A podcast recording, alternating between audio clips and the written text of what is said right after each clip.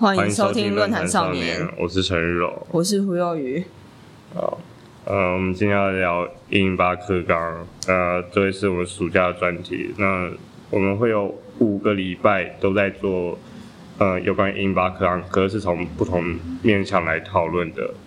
呃，如果有兴趣的可以订阅我们。好，好，那胡友，你什么时候知道一零八课纲这个东西的？是在国中，大概国三的时候吧，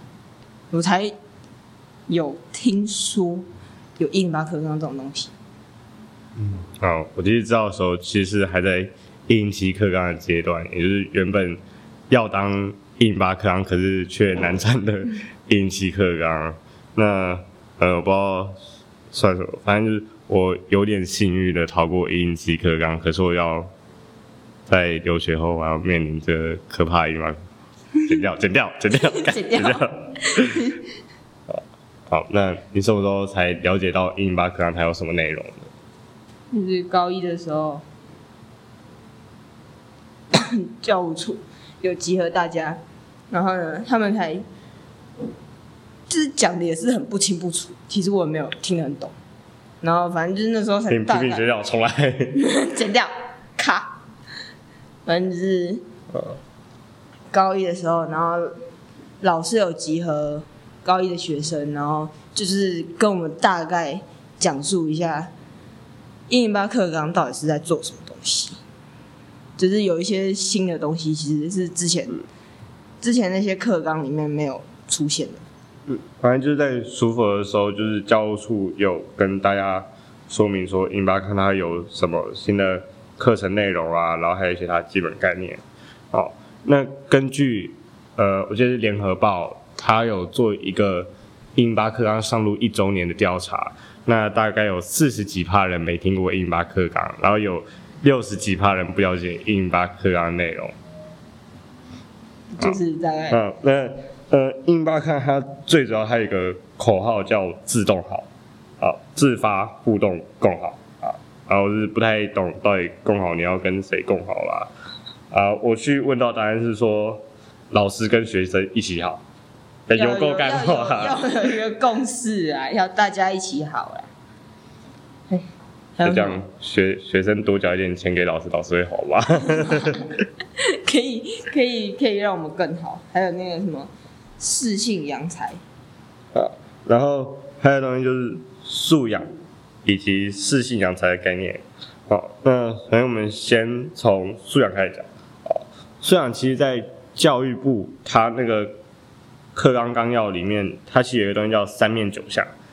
呃，简单来说就是呢，我们要把学到的知识，那些比较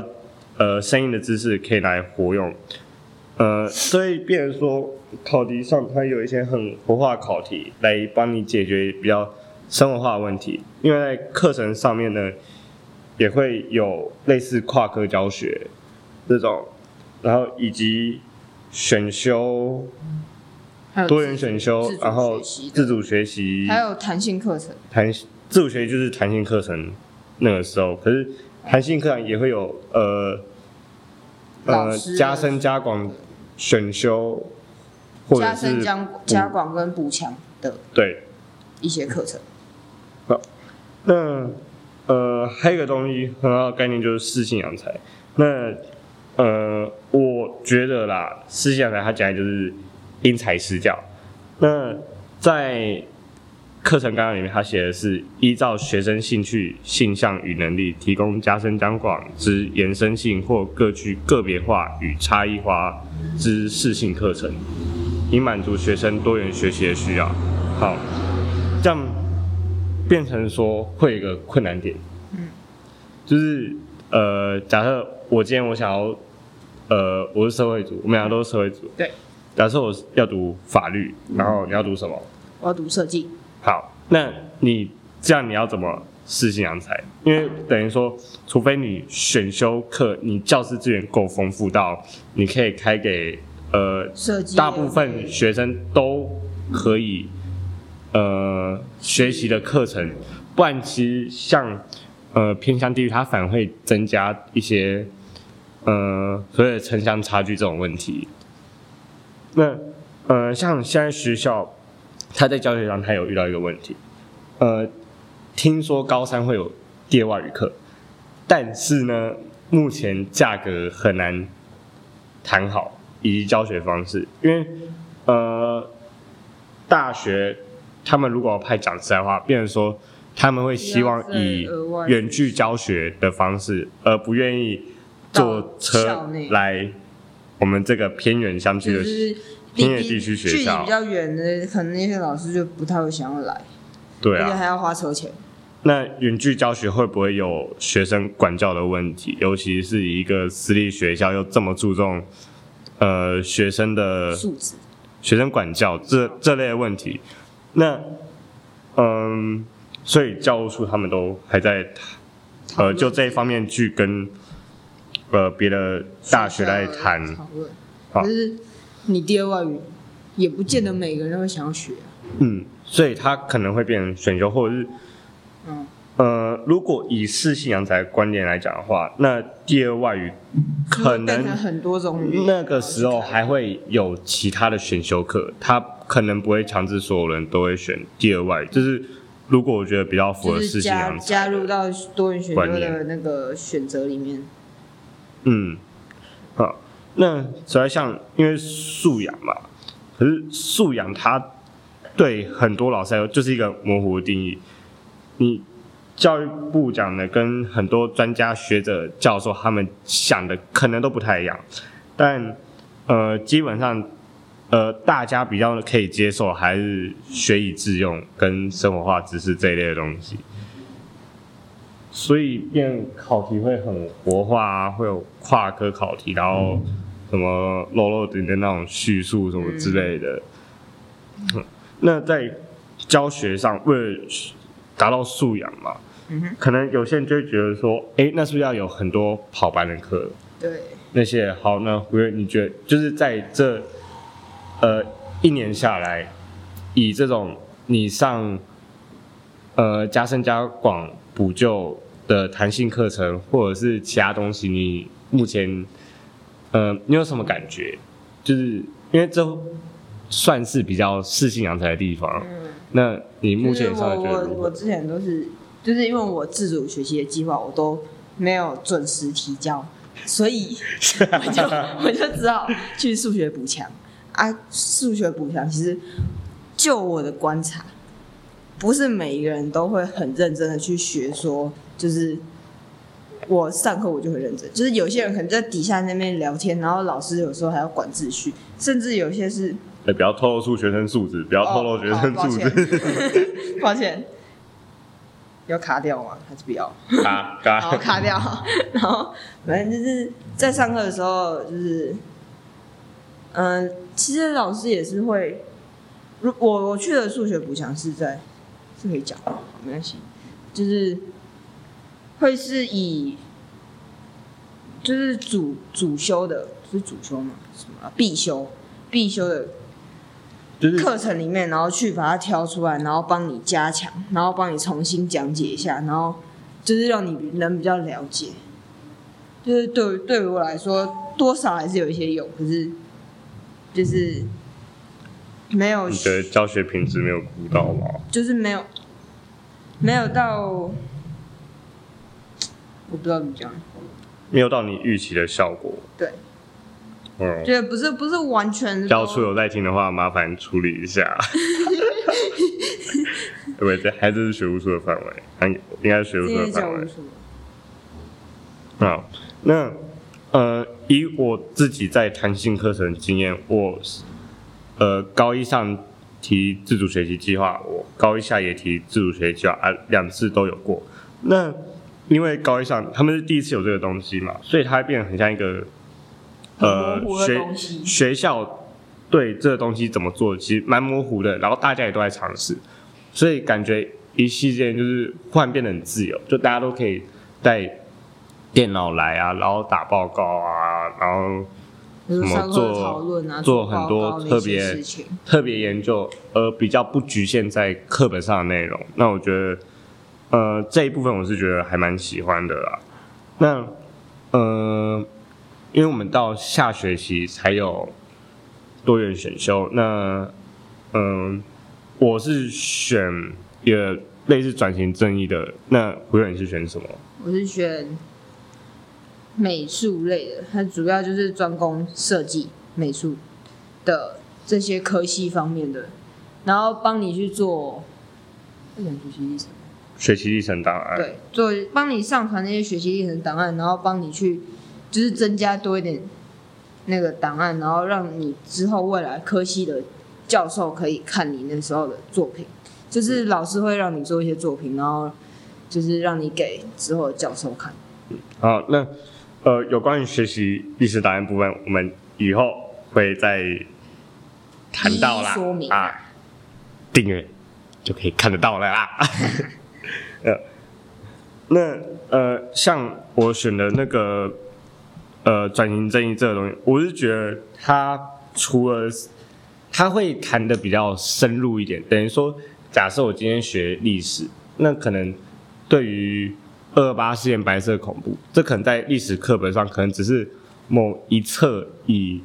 三四页就带过去，可是这门课反而会让我们了解更多到哎。许多国家他在争取一个呃普世人权，他们的一个过程，然后呃我是蛮喜欢这门课的啦，嗯呃我们也会制作一些报告，就是除了以原本传统那种纸笔测验方式，我们取的代是自己撰写报告，然后上台去发表说我们对转型正义。或者是转型正义相关事件这个议题的看法，那这有符合到呃教育部他们希望一零八课堂他所做到的内容，就是跳脱传统的纸笔测验。那嗯，讲到跳脱传统纸笔测验，我觉得呃有一个东西我们要谈一下，就是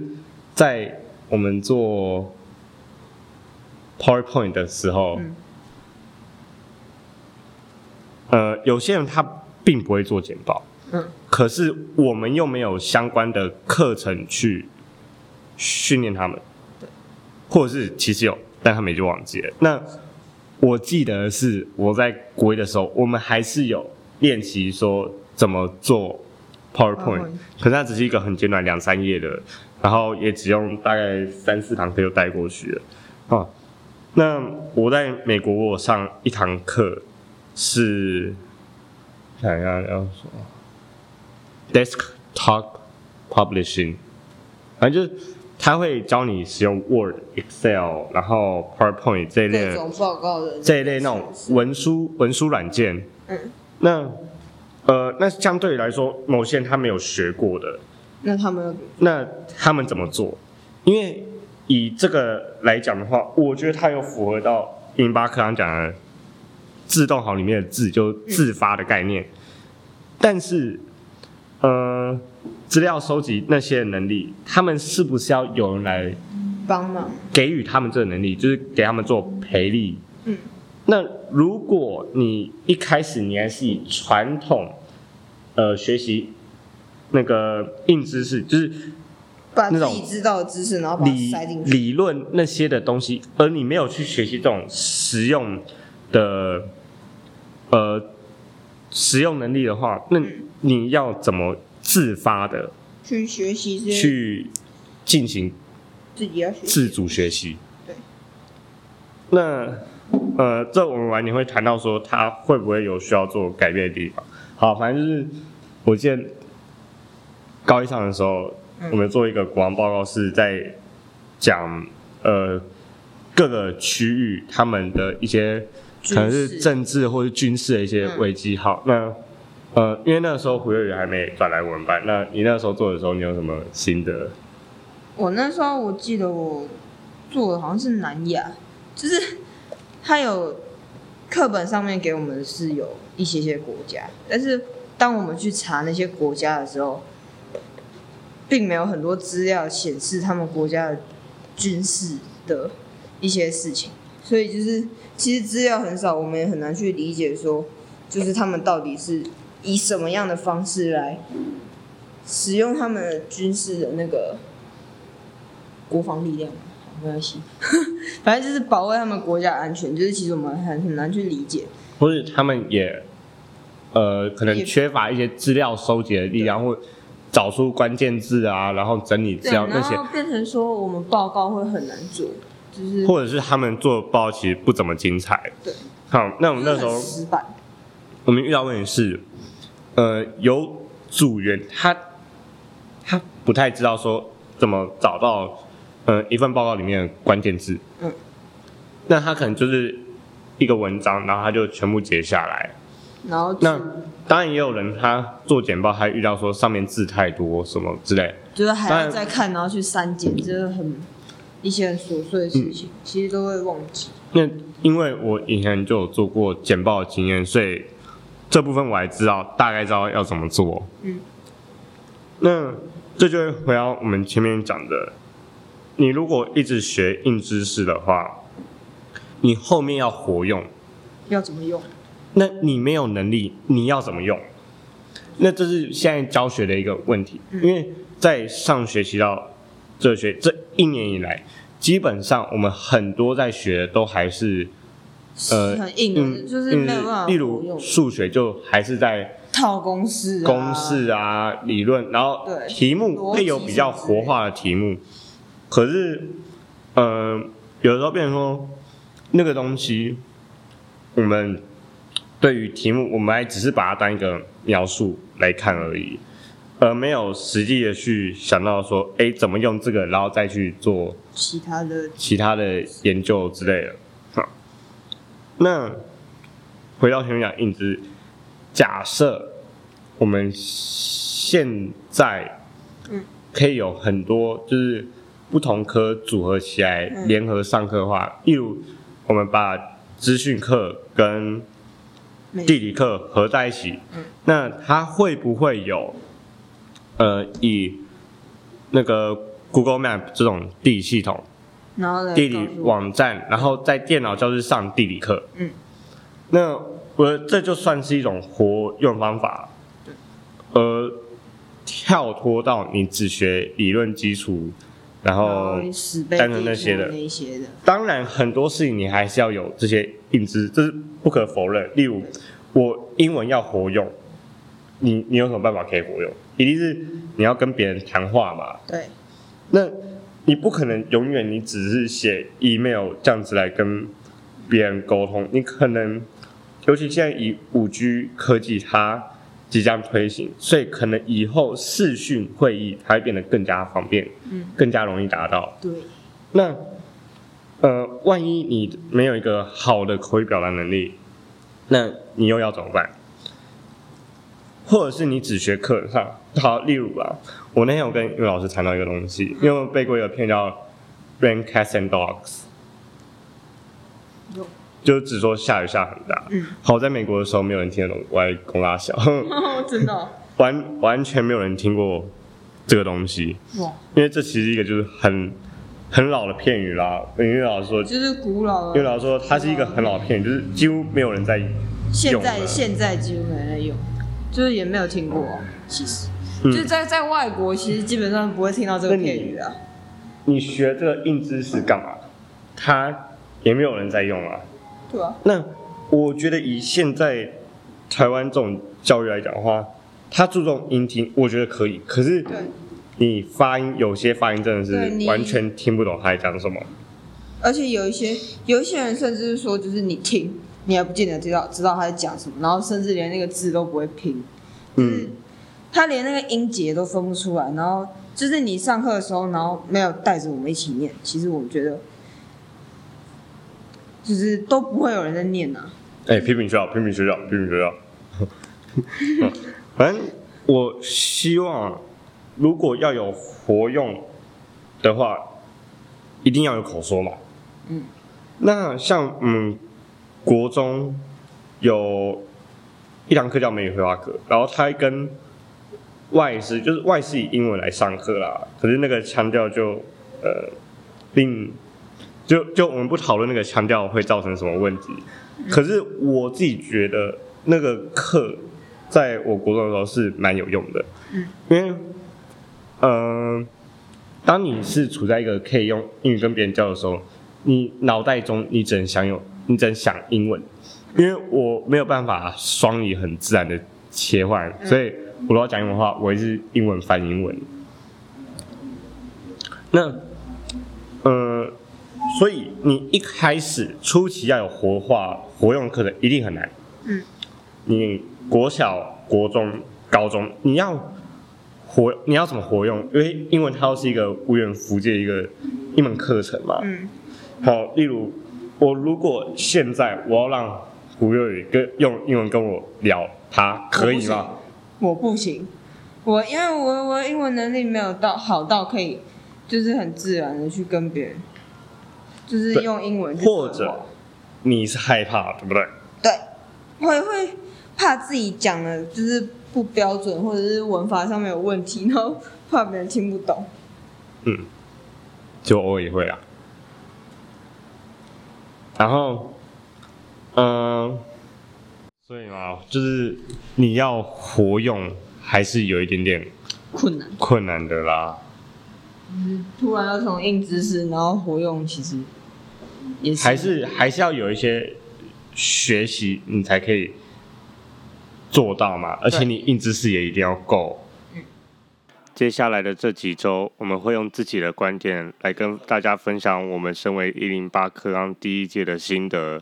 另外，我们也会说明有关学习历程档案以及自主学习计划该怎么制作。我是陈玉荣，我是胡幼瑜。拜拜。